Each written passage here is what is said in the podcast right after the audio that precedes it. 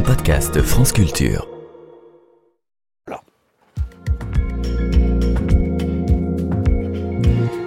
Alexandra Delbo, si c'est vous, frappez deux fois, parce que comme il fait noir maintenant dans ce studio. Bonjour à vous. Ce matin, une nouvelle étude recule l'arrivée de l'homme moderne en Chine. Oui, c'est une question très débattue, notamment parce que certaines publications ont été critiquées pour leur datation.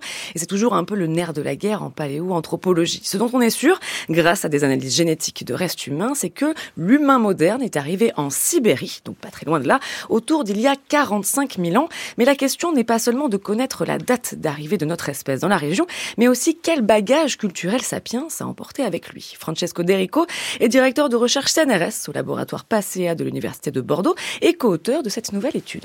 Est-ce qu'il s'agit de populations qui arrivent avec euh, un bagage culturel typique de ce qu'on appelle le paléolithique supérieur, c'est-à-dire euh, des objets de parure, l'utilisation importante de l'ocre, des outils à noces, comme on voit Sibérie ou est-ce que c'est des populations qui ont un bagage culturel original, éventuellement des populations qui ont euh, acquis certains caractères des populations autochtones c'est-à-dire les Nisoviens ou même les Néandertaliens qui ont pu habiter en Chine.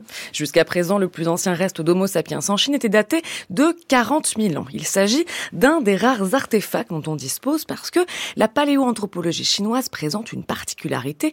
Les événements politiques des années 60 ont conduit à égarer certaines preuves de la présence de l'humain moderne, notamment dans le site de Shiyu, dans le nord-est du pays.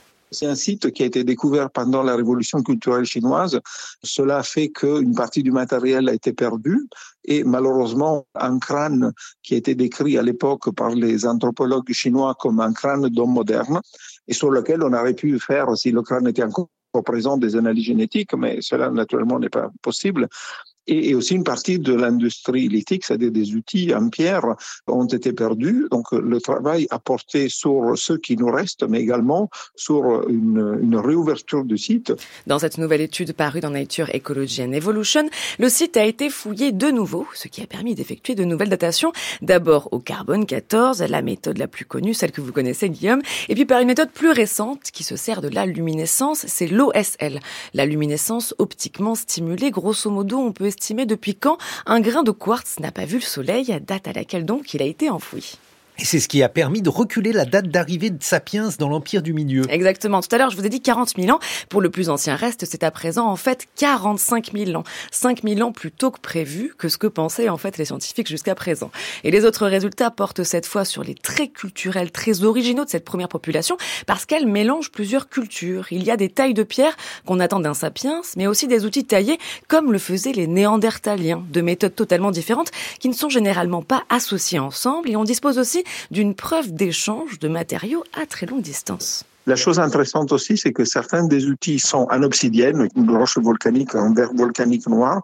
Les collègues chinois ont découvert qu'en effet, ces obsidiennes ont été ramassées dans des sites qui sont à plus de 800, parfois 1000 kilomètres de distance. Donc, cela montre que ces premières populations, probablement, avaient des contacts à très grande distance avec des populations qui pouvaient leur fournir ce, cette matière première particulière. Donc, il s'agit d'un ensemble de caractères qui euh, sont assez différents des sites paléolithiques euh, chinois euh, précédents, mais qui sont aussi différents des, sites paléolithiques chinois qui ont suivi. Donc, on a l'impression que cette arrivée de moderne en Chine s'accompagne d'adaptations culturelles particulières qui ont pu ressentir des, des influences des populations autochtones présentes dans la région, c'est-à-dire les Denisoviens et les Néandertaliens. Donc c'est une sorte de patchwork qui semble montrer qu'il n'y a pas une, une vague qui a remplacé très rapidement les populations autochtones, mais qu'il y a eu des contacts avec le développement d'adaptation culturelle originale. D'autant que nous savons qu'il y a bien eu des contacts entre humains modernes, Denisova et Néandertal en Chine, car les populations actuelles de maintenant dans la région emportent les traces dans leur génome. Ce site de Shiyu devient le plus ancien à prouver l'arrivée d'Homo sapiens en Chine, qui s'est donc faite au même moment que la Sibérie. Mais il faudra en trouver d'autres, d'autres sites de la même époque pour comprendre comment s'est faite l'adaptation et le mélange avec les populations locales lors de cette première colonisation de la Chine. Et alors, euh, et alors quoi d'autre? Rien Je crois que vous vouliez pas de contrepétrie, pas de contrepétrie. La Chine, la pied, enfin bref, on ne à pied, tout ça. Merci beaucoup Alexandra Delbo, 6h57.